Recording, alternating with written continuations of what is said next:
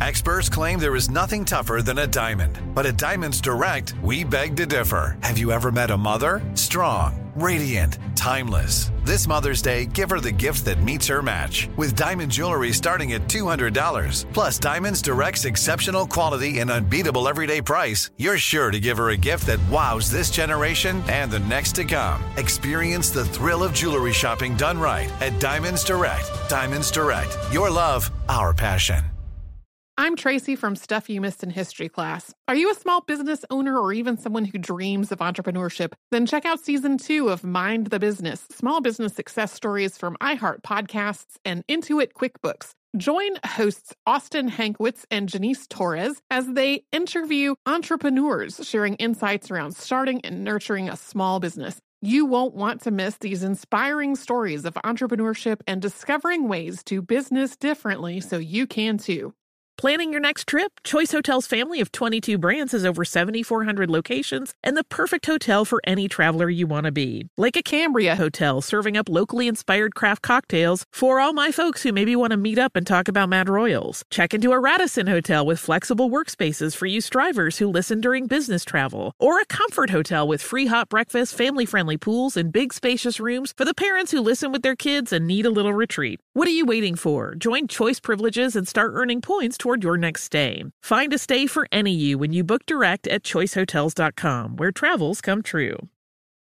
Looking to part ways with complicated, expensive, and uncertain shipping? Then give your business the edge it needs with USPS Ground Advantage shipping from the United States Postal Service. Keep everything simple with clear upfront pricing and no unexpected surcharges. Keep things affordable with some of the lowest prices out there. And keep it all reliable with on-time ground shipments. It's time to turn shipping to your advantage. Learn how at USPS.com slash advantage.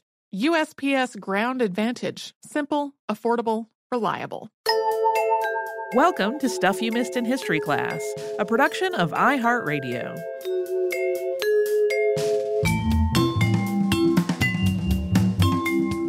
Hello and welcome to the podcast. I'm Holly Fry. And I'm Tracy V. Wilson. So, a while back, I got to participate in an online class session with the National Constitution Center. Uh, they wanted me to talk about uh, White House history after we did our two parter. And despite having been really, really nervous about it, because as they were telling me, oh, students from all over can be asking questions, I was like, oh. Uh, but I had an amazing time, and that is all because of today's guest, Kerry Sautter. The instant I started talking with Kerry, I wanted to have her on the show. Kerry is the Chief Learning Officer at the National Constitution Center in Philadelphia, and she's passionate about the fact that the Constitution is for everyone that's obvious when you hear her talk about it. So let's jump right into our chat. Uh, so I am again so incredibly delighted that I have Kerry Sautter with me here today. So first, since to me you're kind of the face of the National Constitution Center because you're the person who I have talked with most there, uh, will you just tell us about what the NCC is? Absolutely. Um, so first of all, it's a great organization that teaches all about the United States Constitution.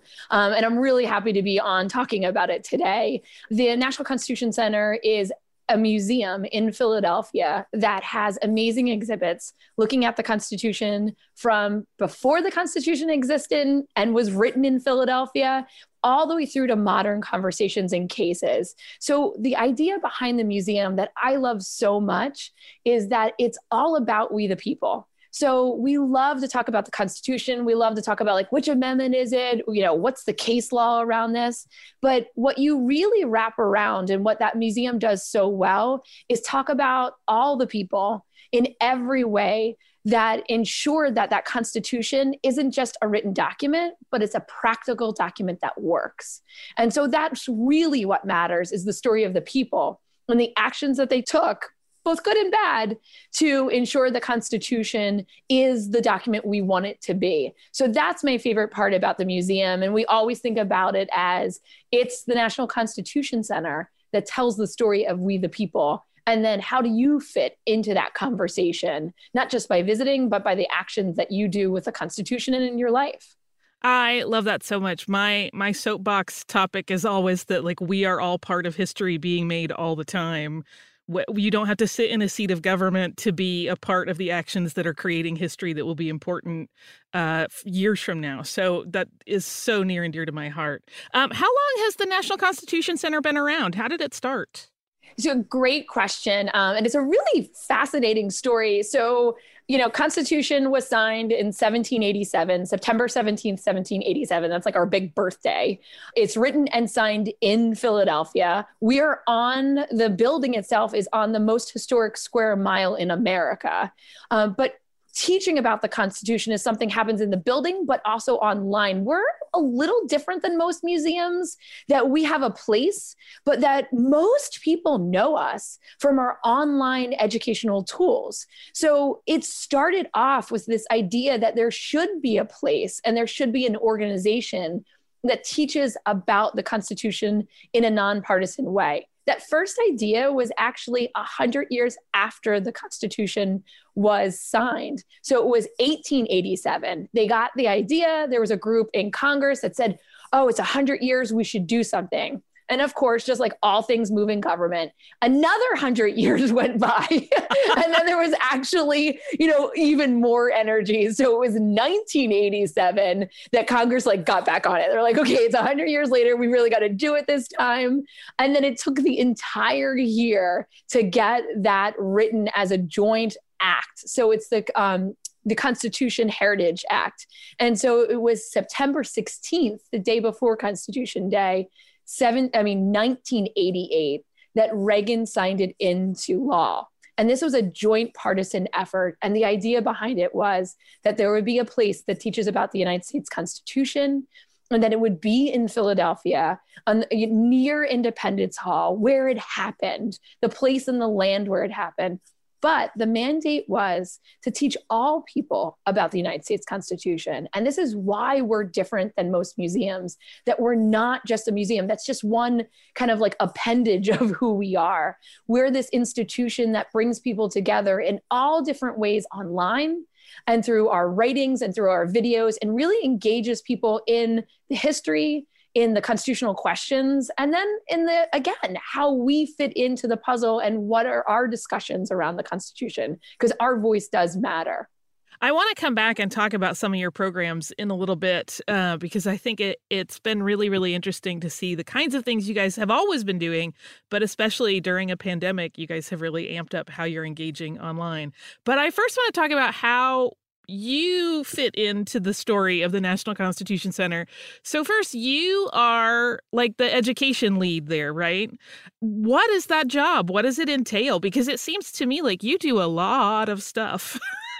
yeah, it's like rule number one in education you must like coffee. Like that's rule number one. Like any educator is going to have some kind of like, you know, educational crutch. And I mine is coffee.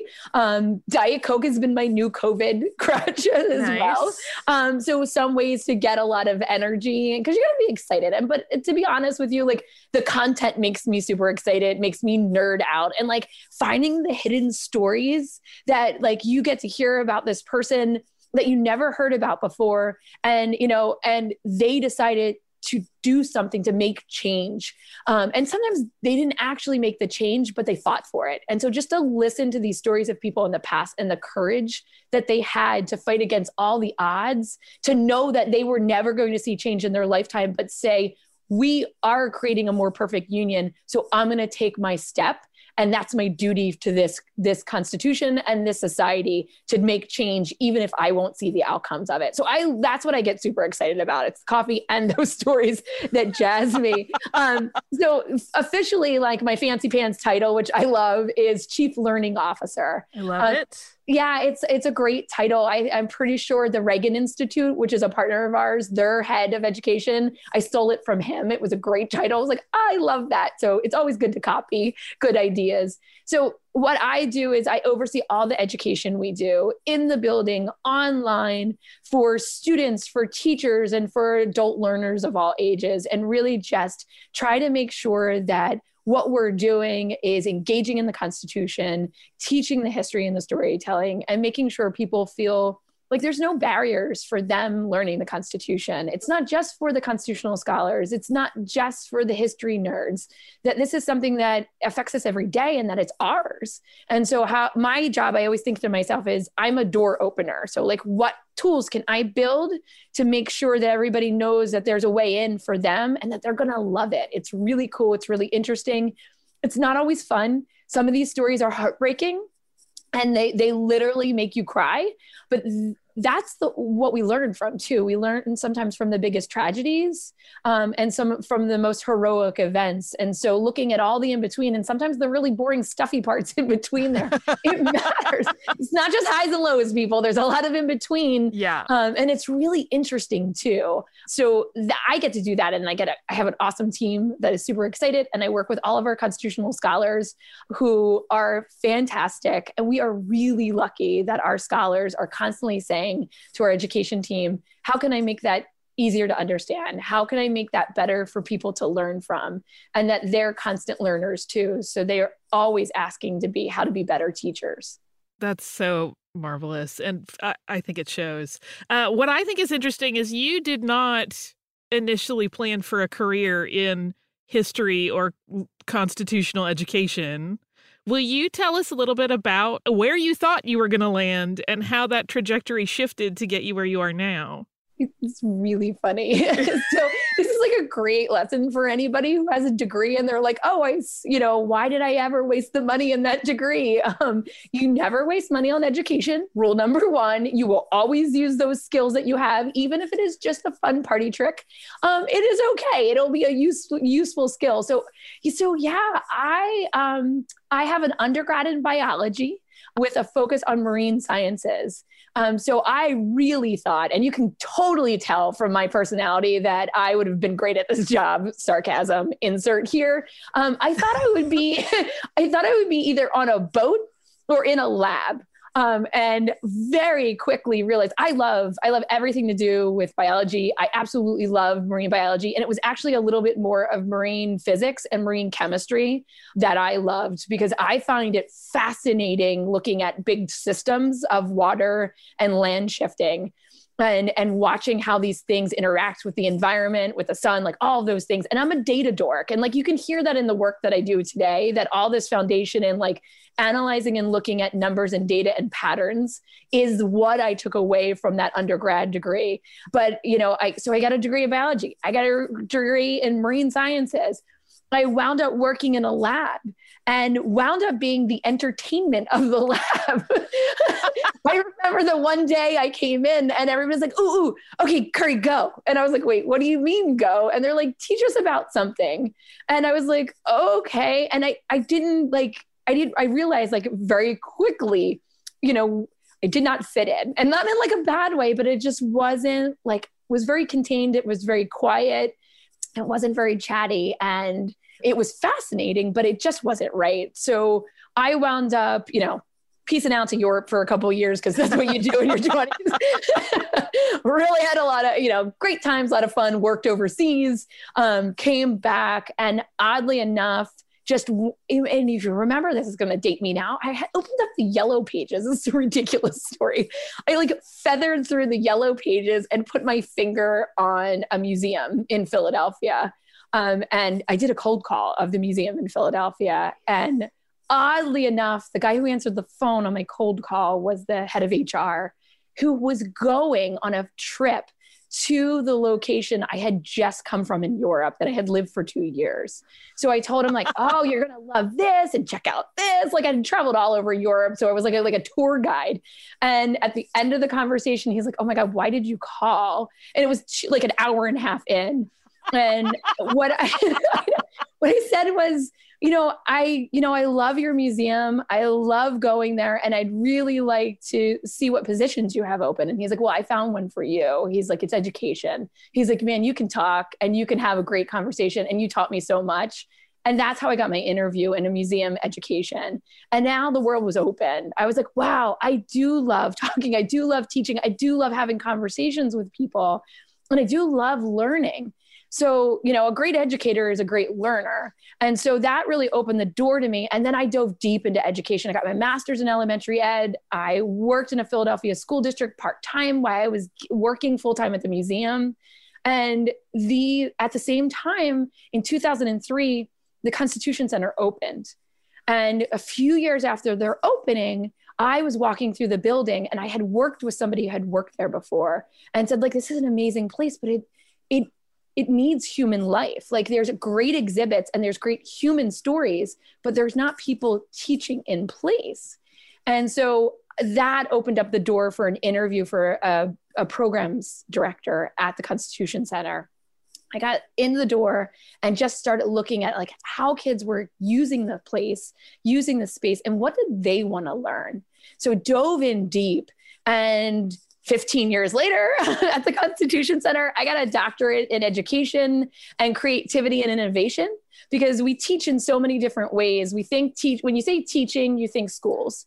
But there's a million ways people are learning, and there's a million ways people are teaching. And schools are an unbelievable, vital foundation for that. But how do we build that and how do we learn in all places and all spaces? So I like to think of myself as somebody who experiments with non traditional education and dives deep into the topic and looks for ways to make the content accessible for everybody. And I get lucky enough that I get some of the best scholars at my disposal to be like, no, no, no, I don't understand that. I need more on that. And it can be like kind of a bossy teacher. um, and I get to like work with them and ask all those questions, but also make sure that my job is to make sure that the kids get to ask questions and that the adult learners get to ask questions and that their questions are never ones that they feel bad to ask. And they get to stop and say, okay, that's really cool, but I don't understand that word you just used. So can you help me define it? So I spent the last 15 years diving so deep into the Constitution um, and then how to teach the Constitution. So I, I think everybody should have a job that they're constantly learning in, and whatever the the it is, if you're learning, you're going to have fun with it. So it's a really kind of cool thing. And now if you ever go on a fishing trip with me, I'm really entertaining on a boat. That's See, as your retirement career, you can go back to marine biology and just keep everyone entertained as like the boat knowledge disseminator. I'm gonna be like a boat tour guide. Like I'll be, be on a boat and be like, okay, as we go out to the sh- the the fishing grounds, so we fish for tuna. Let me tell you about that wave over there. I would book that tour in a New York minute. I think that would be the best way to go fishing in the world. I'm Tracy V. Wilson from Stuff You Missed in History class. Did you know small businesses make up 99.9% of all businesses in the United States? The world is powered by entrepreneurs, and if you're a small business owner or even someone dreaming of starting your own business, then you'll want to check out season two of Mind the Business Small Business Success Stories from Ruby Studio, from iHeartMedia, and Intuit QuickBooks. And every episode, hosts Austin Hankwitz and Janice Torres talk to entrepreneurs about how they've grown from the the lessons of launching and nurturing a small business, and how they have found success being their own boss. From the excitement of first starting out to finding the right tools and resources to process invoices and payments like QuickBooks Money, you won't want to miss these inspiring stories of entrepreneurship and discovering ways to business differently so you can too. And if you're a small business owner or even someone dreaming of starting your own business, then you'll want to check out season two of Mind the Business Small Business Success Stories from Ruby Studio, from iHeartMedia, and Intuit QuickBooks.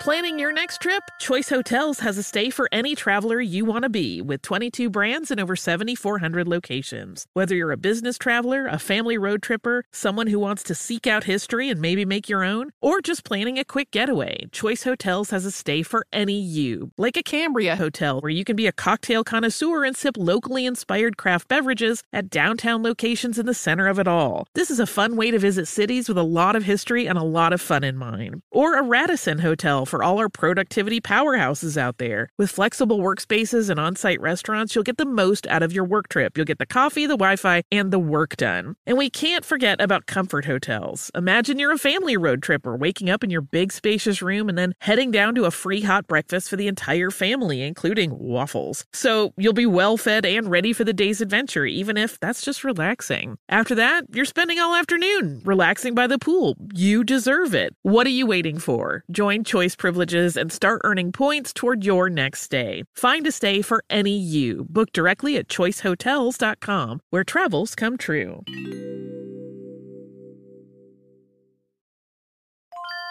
Say goodbye to complicated, expensive, and uncertain shipping and say hello to an advantage with USPS Ground Advantage shipping from the United States Postal Service. Every business faces challenges, but shipping shouldn't be one of them. So keep things simple with clear, upfront pricing and no unexpected surcharges for Saturday deliveries, residential deliveries, or fuel. Keep things affordable with some of the lowest prices out there, helping you counter the rising costs of doing business with a budget friendly alternative. And keep things reliable with on time ground shipping, ensuring your shipments get to where they need to go while maintaining your hard earned reputation. USPS Ground Advantage is your ticket to easy, cost effective, and dependable shipping. It's the complete delivery service your business needs to rise above the competition. There's never been a better time to turn shipping to your advantage. Learn how at USPS.com slash advantage. USPS Ground Advantage: simple, affordable, reliable. When you think about the future, what kind of technology do you envision? Whatever the future holds, artificial intelligence will undoubtedly be at the heart of it all. Join Graham Class as he hosts season two of Technically Speaking, an Intel podcast from Ruby Studio in partnership with Intel. Explore the future of technology that's rapidly evolving our world today with the help of AI. There is still so much work and research needed to fully understand the power and potential of AI, and Intel is at the forefront of implementing AI in revolutionary technology that's changing the world we live in for the better. In each episode, Graham interviews the minds transforming medicine and healthcare, retail, entertainment, personal computing, and more while pioneering new uses for AI in these spaces. Tune in every other Tuesday and explore the latest technology that's changing our world today and creating a more accessible tomorrow. Listen to Technically Speaking, an Intel podcast on the iHeartRadio app, Apple Podcasts, or wherever you get your podcasts.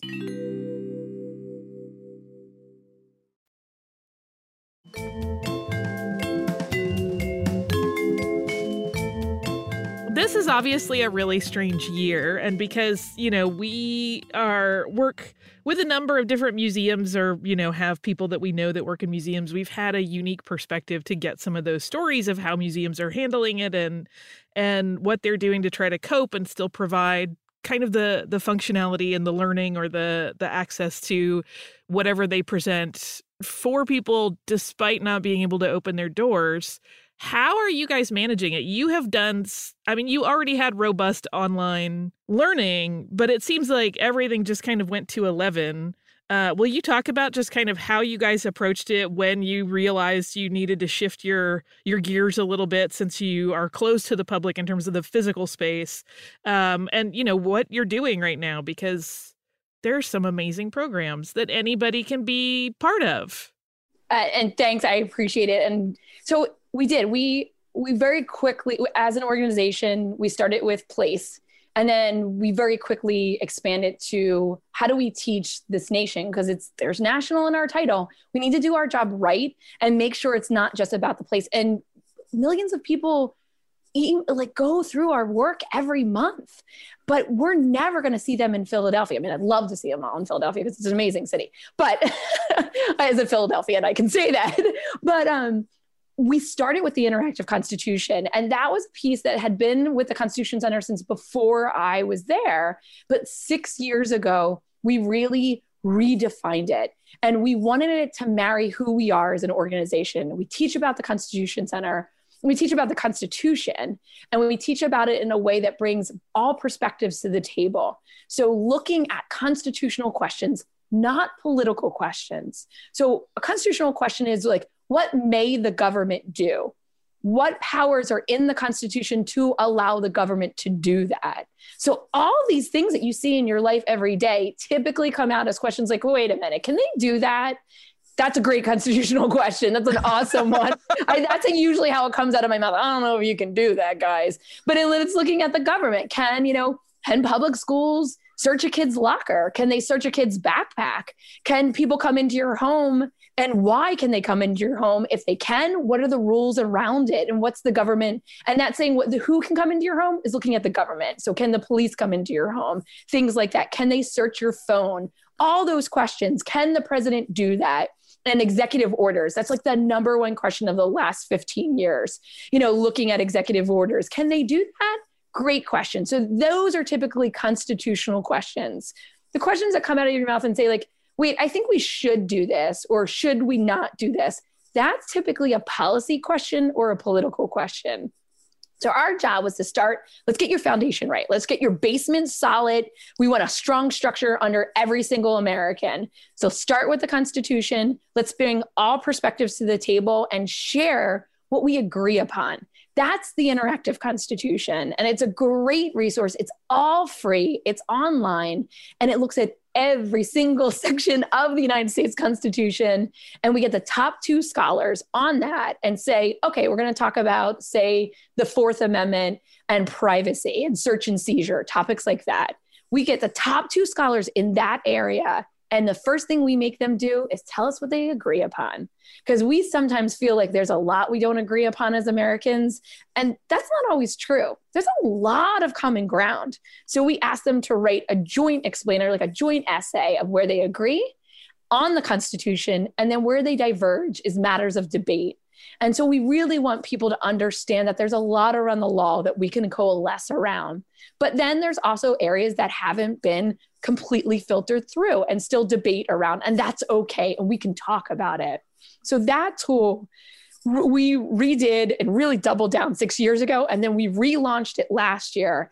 So in the last month, we are the third most visited website for a museum in the United States because of that interactive constitution. Because people hear things in the news and they go, wait a minute, how does that work? Whose job is that? Can they do that? When they look at the interactive constitution and it's the gateway. You know it's the gateway into the constitution. It helps give them a foundation. And then that's, where i come in and lure them into more. Oh you love this so much. Now don't you want to join a class on it? So all these programs are, were online a few years ago. So, like our classes that we teach every single week with students in middle school, in high school, and students, lifelong learners of all ages, we started a few years ago. So, lucky us, we were exploring ways to connect classrooms with each other's. So, it was called it's called the scholar exchange program or the exchange program and what we wanted to do is we wanted to give kids practice talking to each other about difficult constitutional questions because if we worry that our adults can't do it we need to start making sure that our kids can do it. And so we started 3 years ago connecting classes to classes exchange exchange of ideas exchange of constitution exchange of dialogue. And that's the best we can do as an organization teach the constitution look at the constitutional questions and then give place and space for discussion and dialogue that's civil that when covid hit we had been experimenting with bringing scholars into classrooms and we literally turned a switch we said, why are we doing this just for classrooms? Let's open this up and make it public and let's put it online. And then we also followed really quickly with our town hall series, which is an adult program where we have multiple scholars talking about the issues and adults asking questions. And it's been really fascinating to see the thousands and thousands of students join us. And what I love about it is talk about open doors we see kids from all over the country talking to each other. So I have fifth graders in Idaho talking to fifth graders in Florida, you know, kids logging in because they're a homeschool kid with a private school student, with a public school student, um, parochial schools, they're all in it together. We have younger kids and older kids in there, and it's fantastic to really make sure that we're helping kids of all ages and students of all ages talk to each other about the Constitution, get their Constitution straight, and that opens up even more questions and giving them chances to ask those questions. Because sometimes you you want to ask that question, but you don't have the right person to ask. So we're going to supply you with the best scholars and make it really engaging along the way, and then give you chances to talk to each other about it. So all are free, and it really takes that core of Constitution conversations and just opens it broadly across the country. Yeah, and I, I feel compelled to point out for our listeners that when those like sessions are happening, you are there like taking questions, parsing those out, and asking them directly to people. So they're getting real time answers from like levels of like deep knowledge that most people would never have access to and uh, I I'm always uh, amazed at how you juggle it, but uh, because it's a lot going on. It's like people talking, and you're kind of directing the discussion, but you're also monitoring the chat and like taking in the questions. So uh, it's quite a thing to see happen. There you go. Um, it's clearly working. I really do. When you first told me, like, oh no, anybody from anywhere can be accessing this session and and asking questions, I was like, that is amazing this brings me to my next question, which is that you have mentioned that this is the learning that you offer is for all ages and how you know you definitely try to get kids involved in learning early on but that you also have adult programs.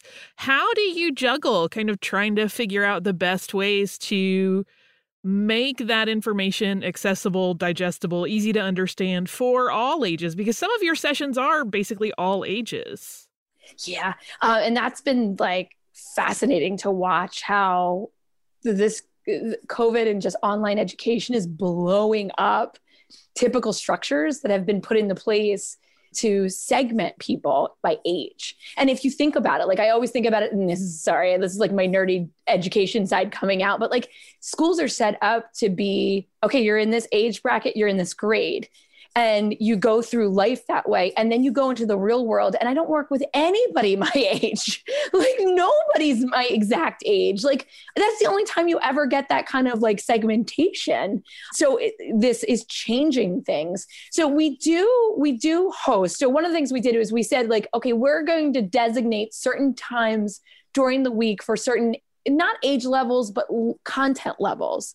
So we say it's a middle school program you know, Mondays and Wednesdays at 12 Eastern time. Uh, but I want to really in, like reiterate that it's it's a it's an entry level part time. So we do get a lot of middle schoolers, but we also get adults. We get high schoolers because that's the level they feel they want to be exposed to at that time, and that's great. So knowing in your head, like kind of like what level middle school is, you say, okay, that one's for me.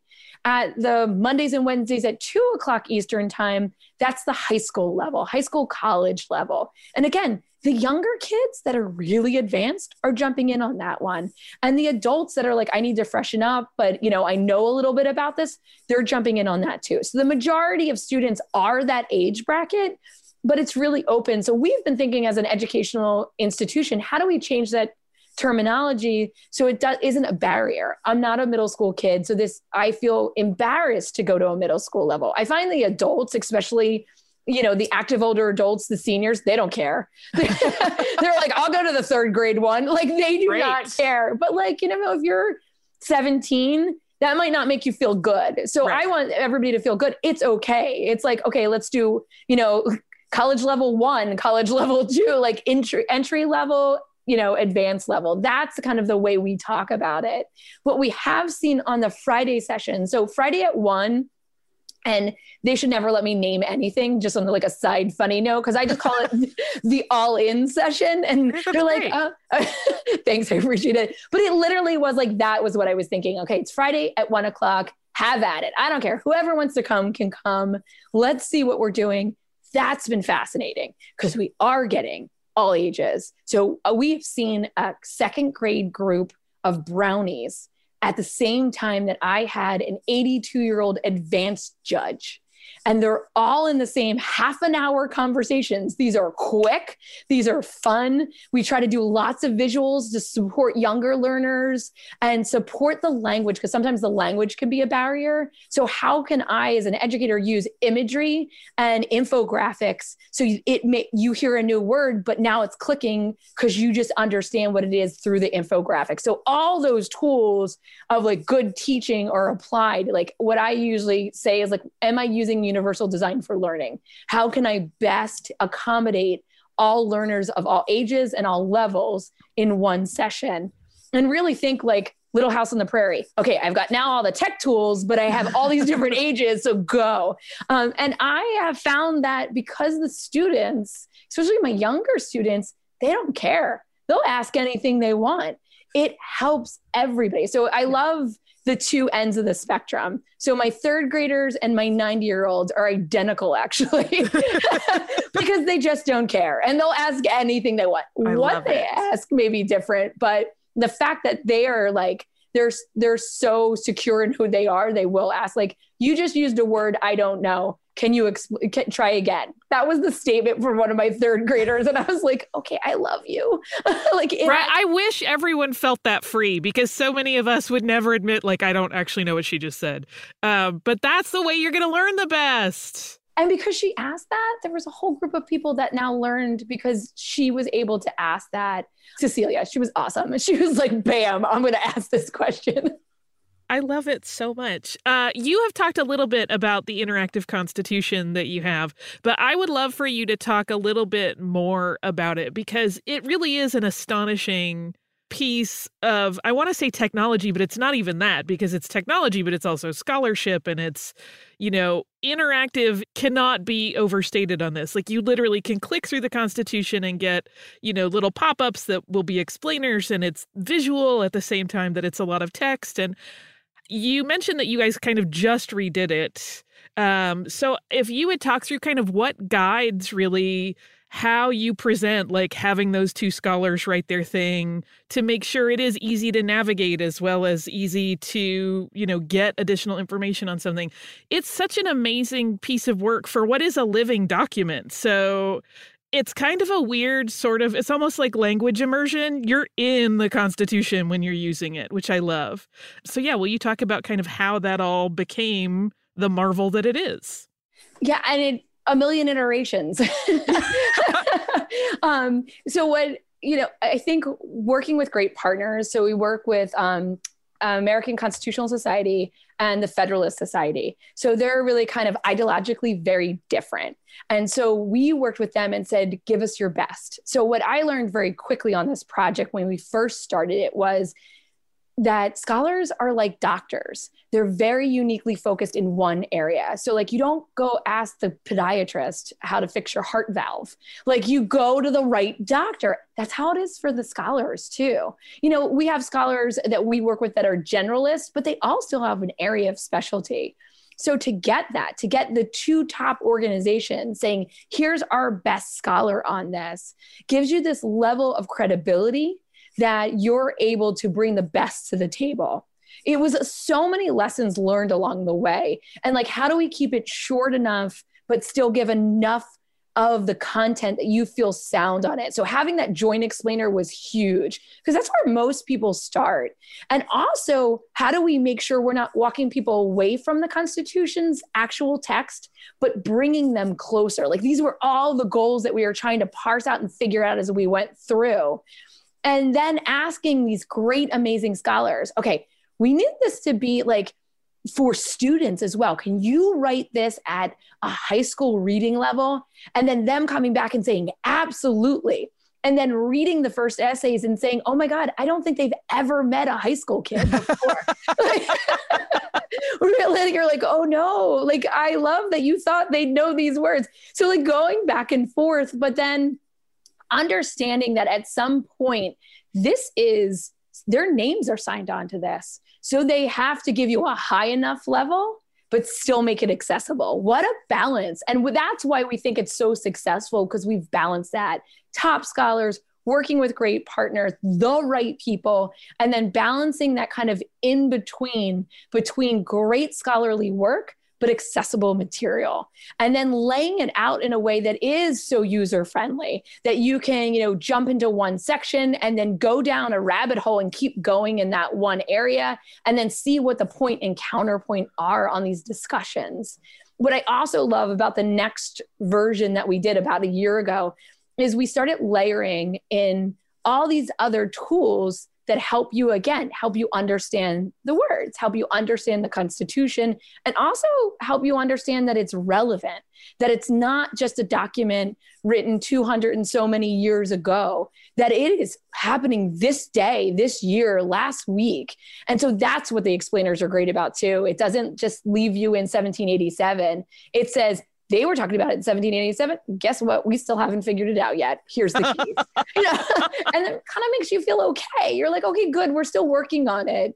Um, so we layered the videos, the town halls, the podcast, the lesson plans, and all the classes on top of it. So I kind of think, and this is where I'll go to my Shrek reference, it's kind of like an onion that we keep growing. Um, so ogres and the Constitution are kind of like onions. they keep, they have many layers. Love it. This is why I work with kids. I love it though. I mean, that's a perfect way to think about it. I'm Tracy V. Wilson from Stuff You Missed in History class. Did you know small businesses make up 99.9% of all businesses in the United States? The world is powered by entrepreneurs, and if you're a small business owner or even someone dreaming of starting your own business, then you'll want to check out season two of Mind the Business Small Business Success Stories from Ruby Studio, from iHeartMedia, and Intuit QuickBooks. And every episode, hosts Austin Hankwitz and Janice Torres talk to entrepreneurs about how they've grown from the the lessons of launching and nurturing a small business and how they have found success being their own boss. From the excitement of first starting out to finding the right tools and resources to process invoices and payments like QuickBooks Money, you won't want to miss these inspiring stories of entrepreneurship and discovering ways to business differently so you can too. And if you're a small business owner or even someone dreaming of starting your own business, then you'll want to check out season two of Mind the Business Small Business Success Stories from Ruby Studio, from iHeartMedia, and Intuit QuickBooks. Planning your next trip? Choice Hotels has a stay for any traveler you want to be with 22 brands and over 7,400 locations. Whether you're a business traveler, a family road tripper, someone who wants to seek out history and maybe make your own, or just planning a quick getaway, Choice Hotels has a stay for any you. Like a Cambria Hotel, where you can be a cocktail connoisseur and sip locally inspired craft beverages at downtown locations in the center of it all. This is a fun way to visit cities with a lot of history and a lot of fun in mind. Or a Radisson Hotel for all our productivity powerhouses out there. With flexible workspaces and on site restaurants, you'll get the most out of your work trip. You'll get the coffee, the Wi Fi, and the work done. And we can't forget about comfort hotels. Imagine you're a family road tripper waking up in your big, spacious room and then heading down to a free hot breakfast for the entire family, including waffles. So you'll be well fed and ready for the day's adventure, even if that's just relaxing. After that, you're spending all afternoon relaxing by the pool. You deserve it. What are you waiting for? Join Choice privileges and start earning points toward your next stay. Find a stay for any you. Book directly at choicehotels.com, where travels come true.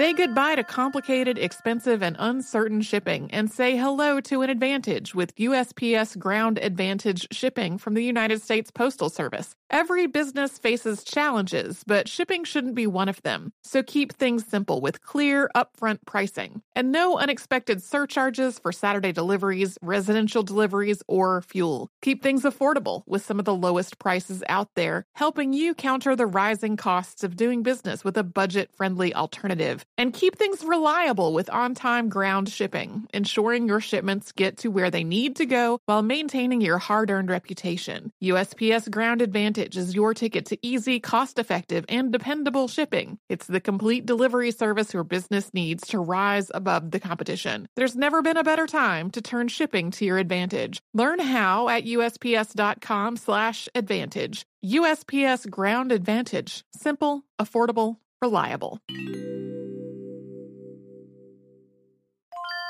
When you think about the future, what kind of technology do you envision? Whatever the future holds, artificial intelligence will undoubtedly be at the heart of it all. Join Graham Class as he hosts season two of Technically Speaking, an Intel podcast from Ruby Studio in partnership with Intel. Explore the future of technology that's rapidly evolving our world today with the help of AI. There is still so much work and research needed to fully understand the power and potential of AI, and Intel is at the forefront of implementing AI in revolutionary technology that's changing the world we live in for the better. In each episode, Graham interviews the minds transforming medicine and healthcare, retail, entertainment, personal computing, and more while pioneering new uses for AI in these spaces. Tune in every other Tuesday and explore the latest technology that's changing our world today and creating a more accessible tomorrow. Listen to Technically Speaking, an Intel podcast on the iHeartRadio app, Apple Podcasts, or wherever you get your podcasts.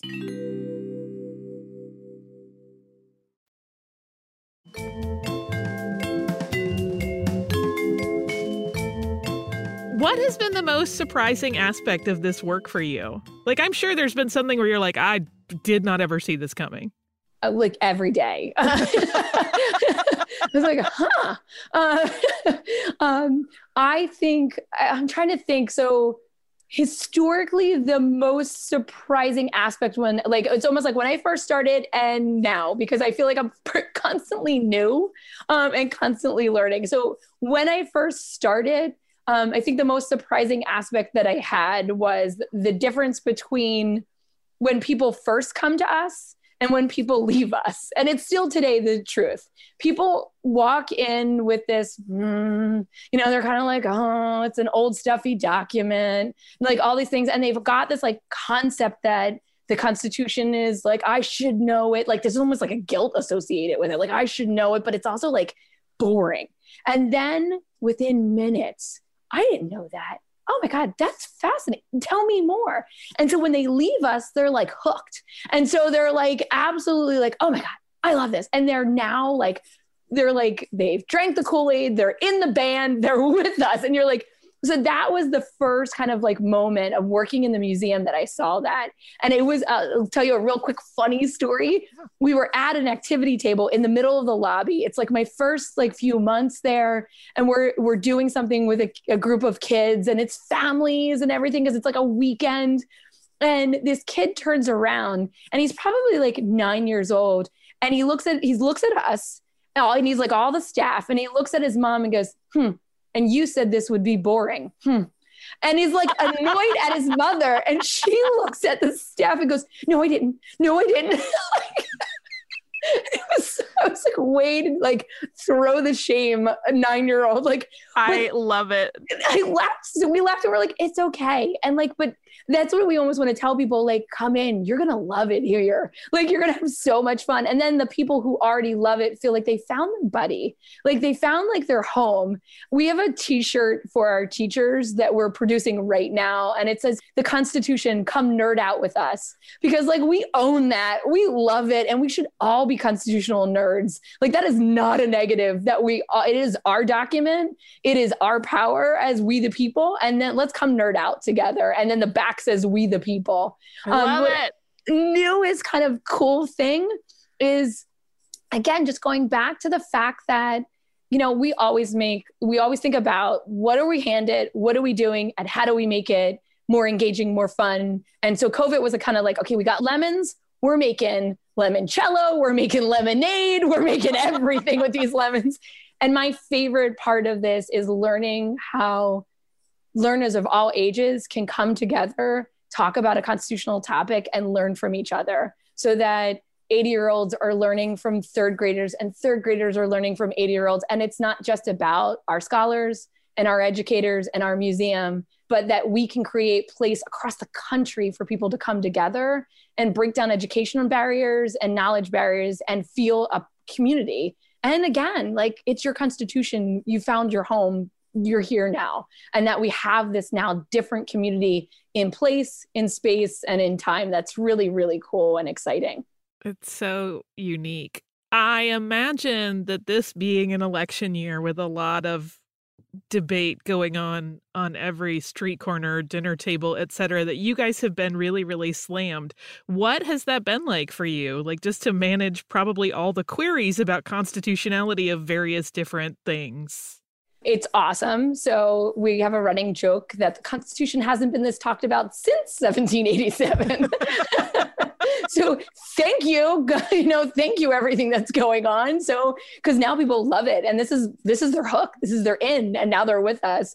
It's been great. Uh, the hardest part for us is to make sure that we give people time to understand all perspectives and all sides on the Constitution, and then we stay in the constitutional questions. So sometimes people come to us with a political question. We're very one sided, and we want them to come in and we want to lay out the Constitution for them and give them all the perspectives so then they can go from there and say, okay, now I, I get it. I see all different parts we're not asking people to change their minds. We're just asking people to hear the Constitution and hear the other perspectives that they may have not heard before, or they might just want to understand where's the other side coming from. Mm-hmm. So, our job is to really make sure that we're giving ability to have civil dialogues. And we don't think they'll be unemotional. I am the most emotional person probably anybody will meet.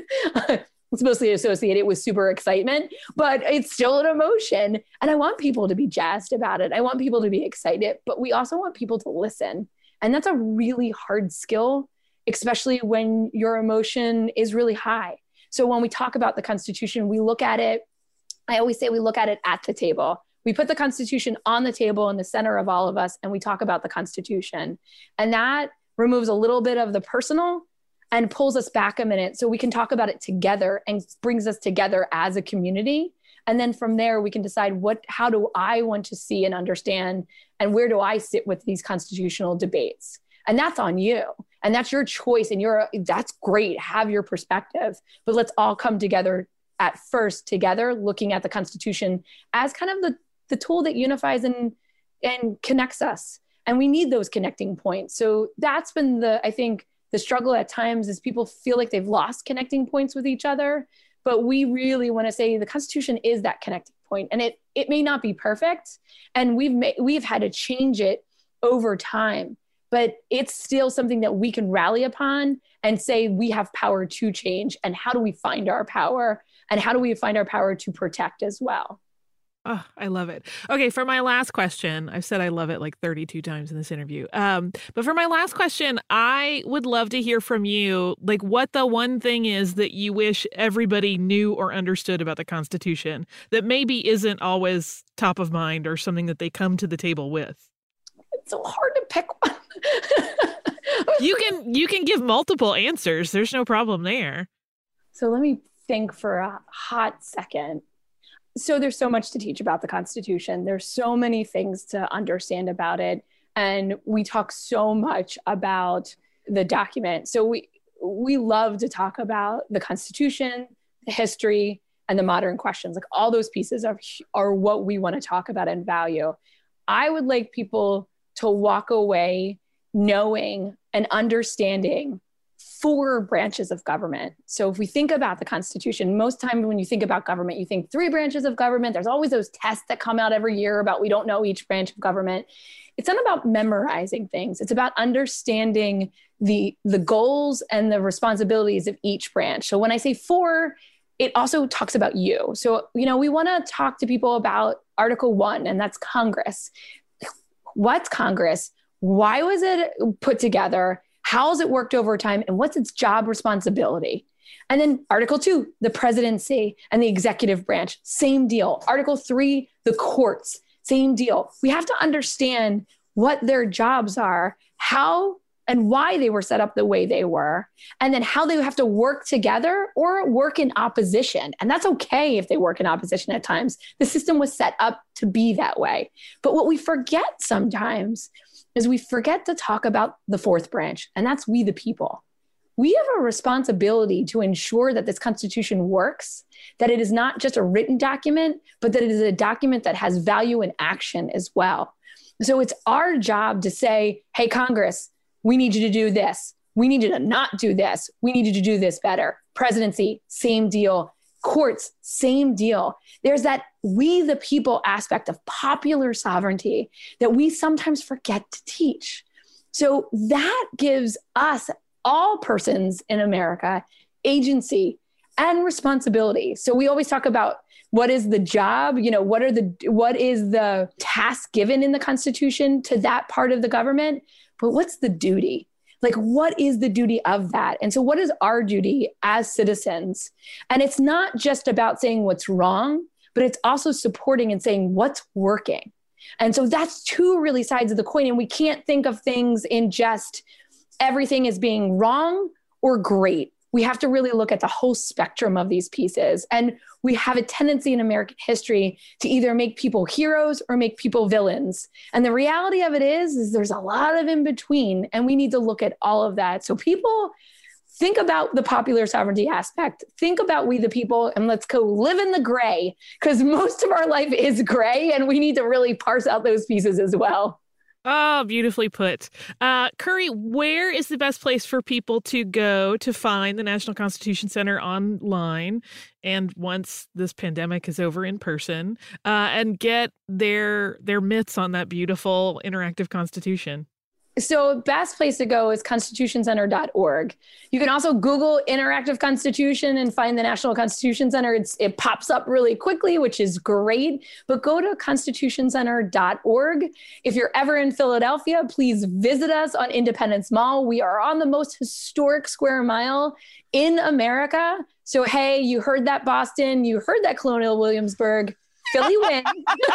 Just uh, like if we were in person, I'd probably, you know, like we win we own it. Uh, so many great things about Philadelphia, but the historic mile, and we're on it. So constitutioncenter.org. And remember, 99.9% of what we do at the center is free. So we work really hard to ensure that our materials have no barriers and that sometimes paid walls are huge barriers for people. So it's free. Join it, share it, follow us on Twitter, follow us on Facebook. We'd love to see you guys there. Um, and if you need anything, education at constitutioncenter.org.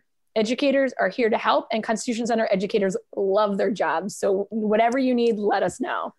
So, yes, you too can be talking to both second graders and 90 year olds at the same time about the Constitution. Kerry, I cannot thank you enough. This has been such a delightful way to spend this hour. Thank you so much. It's great to be here. And thank you so much because your class, and so just the listeners know that you did a class with us, and it was on the executive branch, the presidency, and the White House. And it's mm-hmm. absolutely one of my favorite classes because I love the idea of talking about the Constitution, talking about our history in America, and talking about place because place matters and it's how we rally around our identity of who we are. So thank you so much for adding so much depth of knowledge to that class. And I know our president, Jeff Rosen, his comment was, that was amazing. Oh, I want to hear more. So thank you so much. I'm so glad. It was my absolute pleasure and delight. And you made it super easy. I was very worried because I never think of myself as an expert on really anything historical. I'm very enthusiastic, but I don't always retain things. So you made it super easy and fun and like an absolute delight for me. So thank you, thank you, thank you. Thank you. Have a great one. This was so much fun. Yay, for me as well. I am absolutely not exaggerating when I say that every time I have an interaction with Kerry, it legitimately makes me want to study the Constitution. She makes the fact that it's a living document so apparent that you just want to go engage with it. Uh, so, my deepest thanks to her for coming on the show. I hope everyone else that listens feels the same way. Once again, if you want to check out the work that Kerry and the National Constitution Center do, including that interactive constitution that they talked about, visit constitutioncenter.org. Do you also have a little listener mail? I do, I do. This is from our listener Laura, who writes Dear Holly and Tracy. I've been listening to you for about three years, but I am a podcast nerd and I must start a new podcast from the first episode and then binge as much as I can. I am now officially caught up. I listen in the car, at work, while cooking, etc. So sometimes 10 hours a day of listening. Whew, that's a lot. Uh, there have been many times when I have wanted to write to say well done or ask for clarification, but then remember that I was so far behind that you might have thought me crazy for asking questions that were from podcasts years ago. Now that I'm caught up, I feel I can finally write you to say thank you. As an aside, I appreciate that. I would never think anyone was crazy for asking about old episodes, but it gets harder and harder the farther back you go for Tracy and I to recall things. Yeah. Uh, and then if they're from other hosts, I'm like, I have no idea. Yeah, exactly. My daughter has recently graduated with honors from a local university with a history major, and it has been so nice to be able to have things to discuss with her. I did not grow up liking history, but find that now that I am older, I can't get enough of it. You have definitely been part of that journey. I think my favorite part of the podcasts are when you genuinely laugh at yourselves or at circumstances.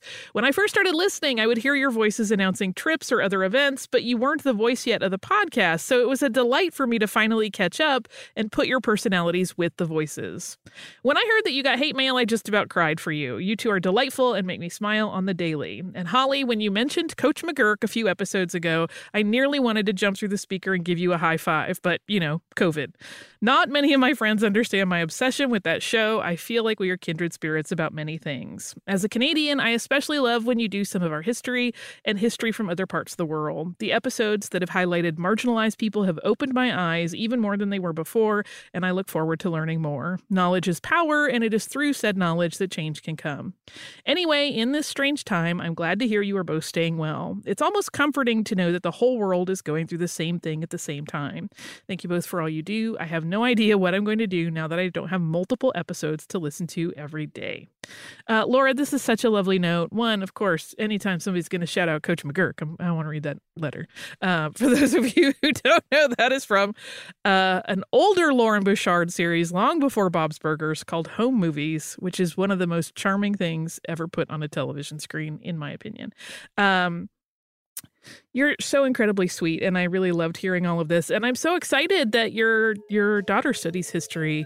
Um, I'm I will be curious. Keep us updated on what she does with that if she ends up working in a history field, because I always love to hear those. It seemed like a good match for this episode, where I talked to someone that works with history every day, although did not think that that was going to be their life's path initially.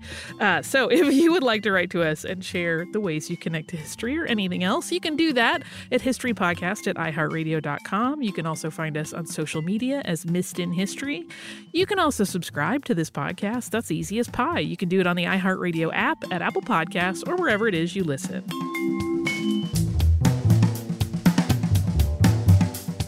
Stuff You Missed in History Class is a production of iHeartRadio. For more podcasts from iHeartRadio, visit the iHeartRadio app, Apple Podcasts, or wherever you listen to your favorite shows. Hey, girlfriends, it's me, Carole Fisher, back with another season of the global number one podcast, The Girlfriends.